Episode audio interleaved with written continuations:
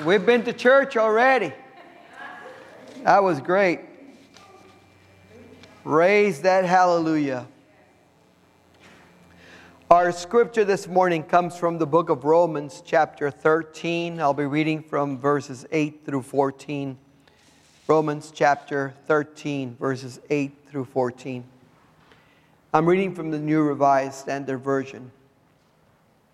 Owe no one anything except to love one another, for the one who loves another has fulfilled the law.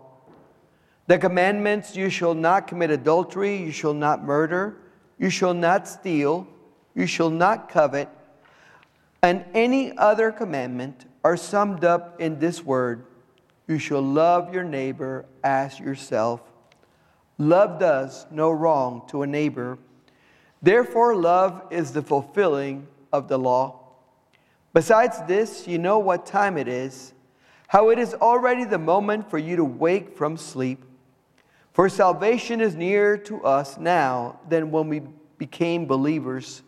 The night is far gone, the day is near. Let us then throw off the works of darkness and put on the armor of light.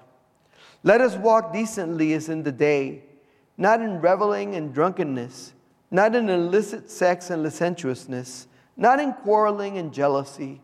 Instead, put on the Lord Jesus Christ and make no provision for the flesh to gratify its desires. Word of God for us this morning. Let's pray. Heavenly Father, we thank you for this time of worship, this time of just being in your presence, of knowing, O oh Lord, that your Holy Spirit is in this place. We ask, O oh Lord, now that you will bless us through your word as it is proclaimed, that, O oh Lord, you'll give us what we need to hear this morning. We thank you, O Lord, for this opportunity to just be with you. We just pray for your Holy Spirit to continue to speak to us as it has already done through the singing and through the praise. We pray that in the name of Jesus Christ. Amen. Paul writes in our scripture to Christians in Rome who are trying to follow their Christian faith while living at the very heart of the Roman Empire. We can't even understand just how difficult it must have been for Christians in Rome. They were at the center of emperor worship. Pagan temples are, were in every corner. If you can imagine all of that peer pressure and all of that that they were facing, add to that the penalty of death and torture or being thrown in jail if people found out that you were a believer in Jesus Christ. It must have been extremely difficult for them to follow their faith. Paul's letter to the Romans is deeply theological. He wants them to understand the tenets of the faith, what they believe in, what they're standing on. But at the same time, Paul writes in very pragmatic ways to help them to understand how to apply that faith to everyday life in such a place as Rome. The Christians in Rome really needed to know how do we live out our faith and how do we survive in the midst of the Roman Empire. If you go back in the chapter to the beginning of chapter 13, Paul addressed the responsibilities that we as Christians have of being good citizens and good members of society.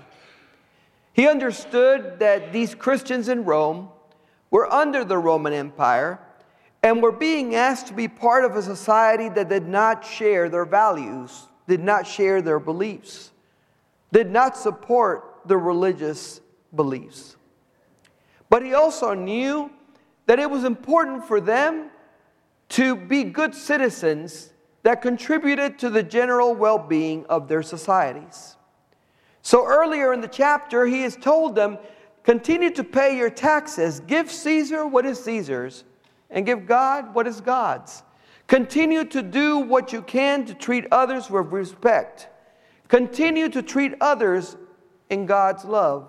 Continue to give honor to those who deserve honor, and continue to do all of these things so that your Christian witness will be enhanced. Paul's thought process here was simple. Being a law abiding citizen honors God and gives a witness to non Christians that we believe in God. When people see us behaving well and loving them and being respectful and being honorable in the way we conduct ourselves, God gets the glory.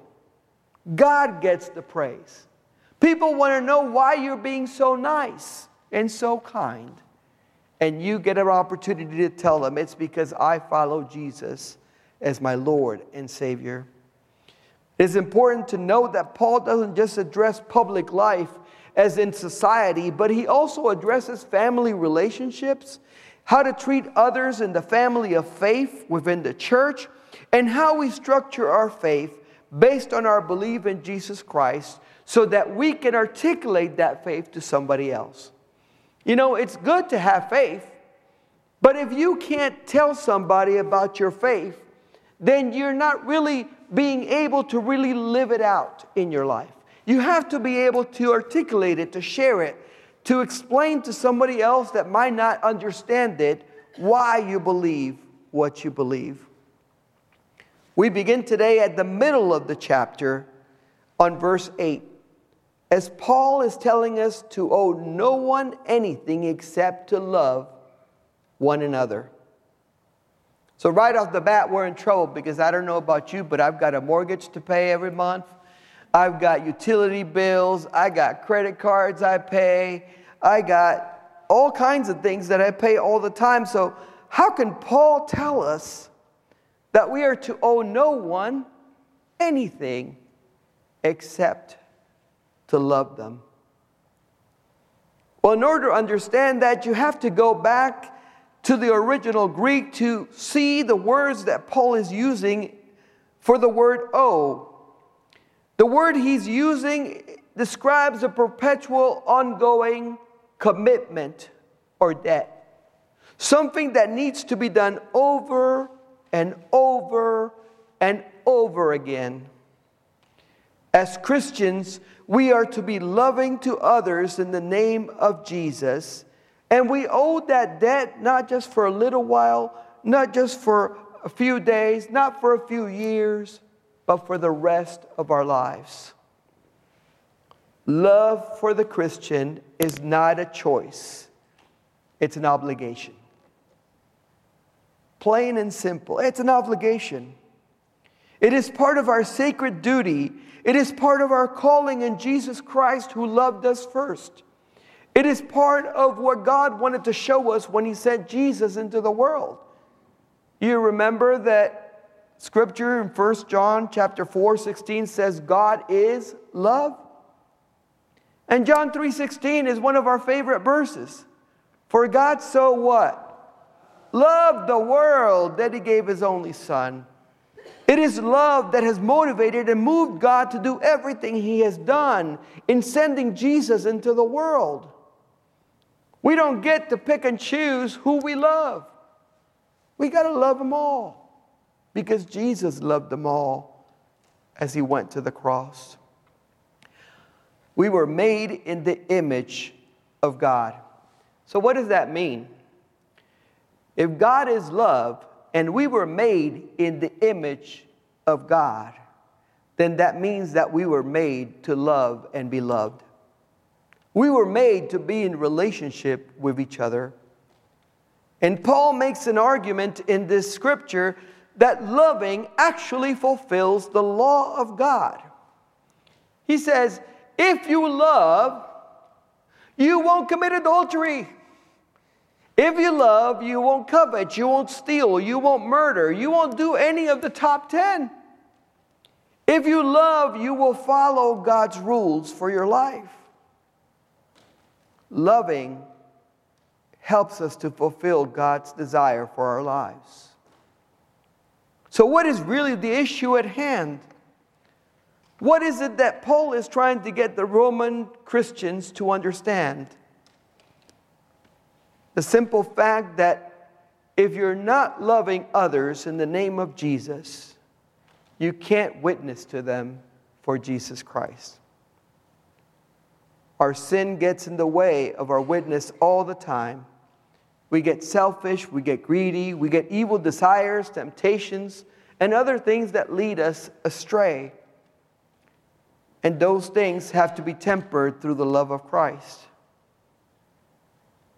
How many of you are familiar with the Hippocratic oath that physicians take? You ever heard it? I mean, I had to look it up because I knew there was more than what I knew about it because it's actually longer than just the, the, the, phrase, do no harm, which is what most people know. Don't, don't, don't hurt the patient. That's about all we know, right? But the physician's oath actually says more than that.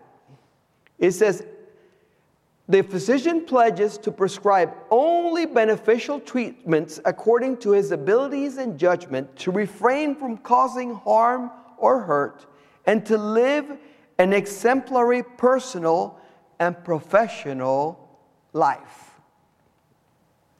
That's a whole lot more than just don't do bad stuff, right? It talks about conducting yourself in a way in your public and private life that reflects your profession, which is a what? A healer, a person that looks after the well being of others.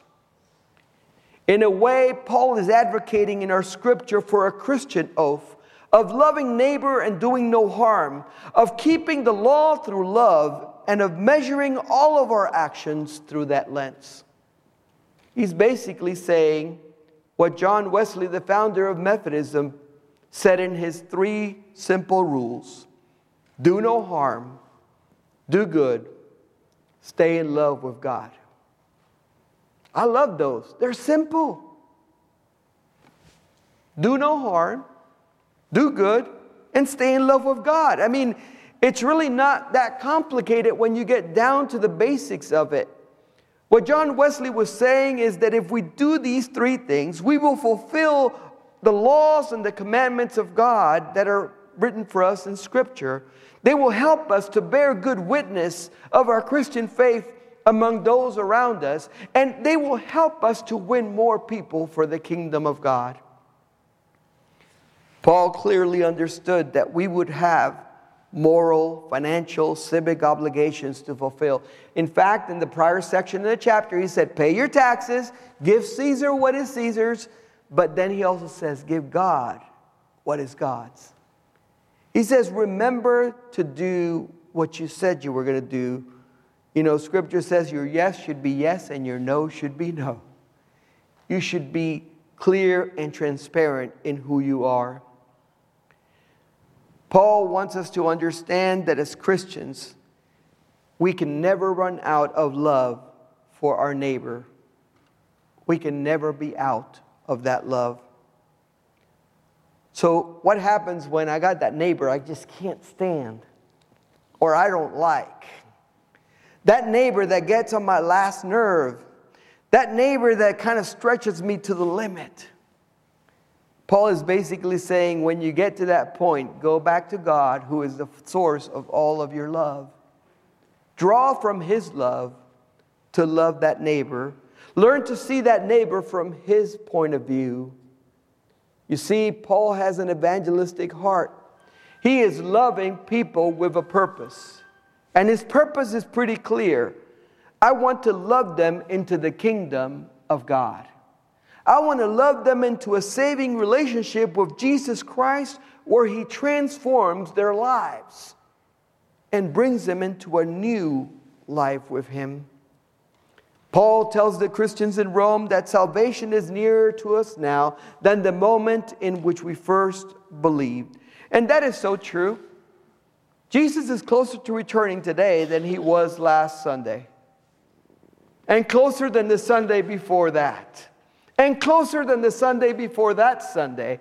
Every single day, we are drawing closer to the Lord's return. And so, Paul encourages the Christians to throw off the works of darkness and to put on the armor of light. He basically is saying it's time to dress up for the occasion. And if you know Jesus is coming back, Get dressed as if you were expecting him to arrive at any moment.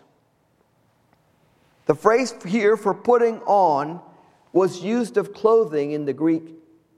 He truly is telling us to put on the Lord Jesus Christ as you would a change of clothes. But the wording here is important. Throw off the works of darkness. Take off what you already have to put on Christ. So many people want to take Christ and put it on over what they already have, and then they look like somebody in jogging pants with a, with a dress on, on top of that. Everybody looks at them and go, ooh, that's really not working for you. It really doesn't look good. You see, we have to take off the works of darkness in order to put on the armor of light. He's telling us that it's necessary for us to throw that off in order to put on the Lord Jesus.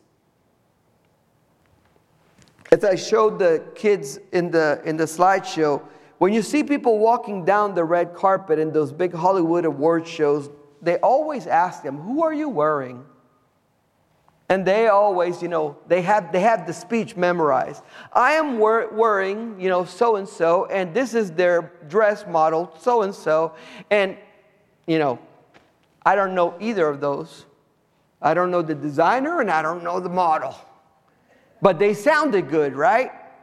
They told you what they were wearing. You see, when they go out on that red carpet and they're walking down in that dress, they're not just representing themselves. By wearing that designer, they are representing the designer as well. So the designer is getting credit for the beautiful dress that they have put on that person. Now, it helps that the models are beautiful to start with, right? But the dresses really highlight the beauty that's already there. And what Christ does for us is exactly the same thing. He highlights the beauty of God that is in each and every one of us through the presence of Christ in us. And when people see us, we can tell them, I was designed by Jesus Christ. I have His love, I have His mercy, I have His grace, I have His compassion. For the lost, I have Jesus. And that's what Paul wants the world to see when they look at us. That they don't even notice us because the garment of the armor of light is so beautiful, it takes their breath away. But in order to put on Christ, Paul is very clear. First, throw off the works of darkness. He is definitely not inviting you to come up with some combo way of dressing where you have parts of the armor of light and parts of the work of darkness working together. It doesn't work. It's like when I was younger and I used to wear like orange with green, and my wife would just scream. It doesn't work. It doesn't go together. Put on the Lord Jesus Christ. He says, Let us walk decently as in the day, not in reveling and drunkenness, not in illicit sex and licentiousness, not in quarreling and jealousy. He says, Instead, instead, instead, in place of, in replacement of, put on Christ. It's not take a little bit from here and a little bit from there it's replaced it altogether. Jesus does not come to us as an adornment like earrings or a piece of jewelry that you could just add to your ensemble. He comes as one who completely transforms our lives from the inside out. He changes every single aspect of our lives. He doesn't merely cover the darkness, He replaces it with light. I want you to think about how beautiful that is. Christ replaces our darkness with his light. And so when people look at us, they see the light of Christ reflected. They see the beauty of Jesus and not our own beauty, and He gets the glory for it all. He gets the praise. He is the one that is being showcased when we walk down the red carpet of life and we show ourselves to others. Paul tells the Christians in Rome, Wake up from your sleep. Because when we wake up from sleep, we dress up for the day. Well, except during COVID. During COVID, we woke up in pajamas, lived in pajamas, went back to bed in pajamas, and did that 24 7 for who knows how long, right? Did you ever notice how hard it was to get going when you never took off your pajamas? When you never dressed for the day? During that COVID time, I have to tell you that it got to a point on Sundays where I dressed up like if I was coming to church. Even if I had recorded my sermon in advance, I dress up like I was going to church. Because in the dressing up, I got my mind and my heart and my spirit in an attitude of worship. And then when we went into the living room to watch the online worship service that we had recorded, I was ready and prepared to fully engage in what God had for me in that day. What Paul was saying is there's something to be said for dressing up for the day that you're expecting to engage in. So dress up with the armor of light. Put on Christ because each one of us has a debt of love to our neighbor that needs to be satisfied every single day. Paul closes by telling the Christians in Rome don't make provisions for the flesh to gratify its desires. Don't make room for selfishness, for envy, for evil, for intentions that are not godly, for lies, for coveting, for all of the top 10.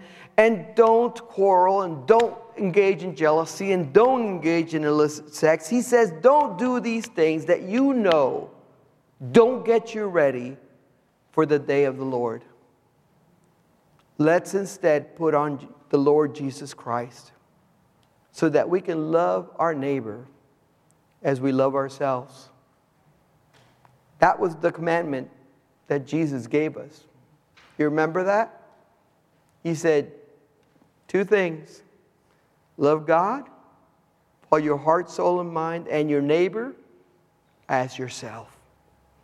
So let us put on the Lord Jesus Christ and let's wear him proudly. Let us pray.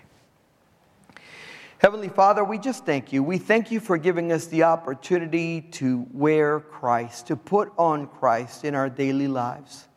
We thank you, Lord, because we know that it allows us to love our neighbor it allows us to live our lives in ways that bring you glory. It allows us, O oh Lord, to try to walk in your ways in everything we do. We ask on this day, Lord, that if there's anything that need, we need to throw off in our lives, that we need to take off in order to put on Christ, that this very day we will leave it at the altar, that we will leave it at your feet, and that we will put on Christ. Help us, O oh Lord, to love that neighbor that we, have, we find hard to love. Help us to love those who have hurt us and who we might even consider enemies. Help us to pray for them and to intercede for them. Help us to have the love of Christ that wins over people into the kingdom of God. We pray that today in Jesus' name. Amen. The altar is open. If there's anything that you need to put off, Jesus is right here, ready to take it and to give you the armor of light.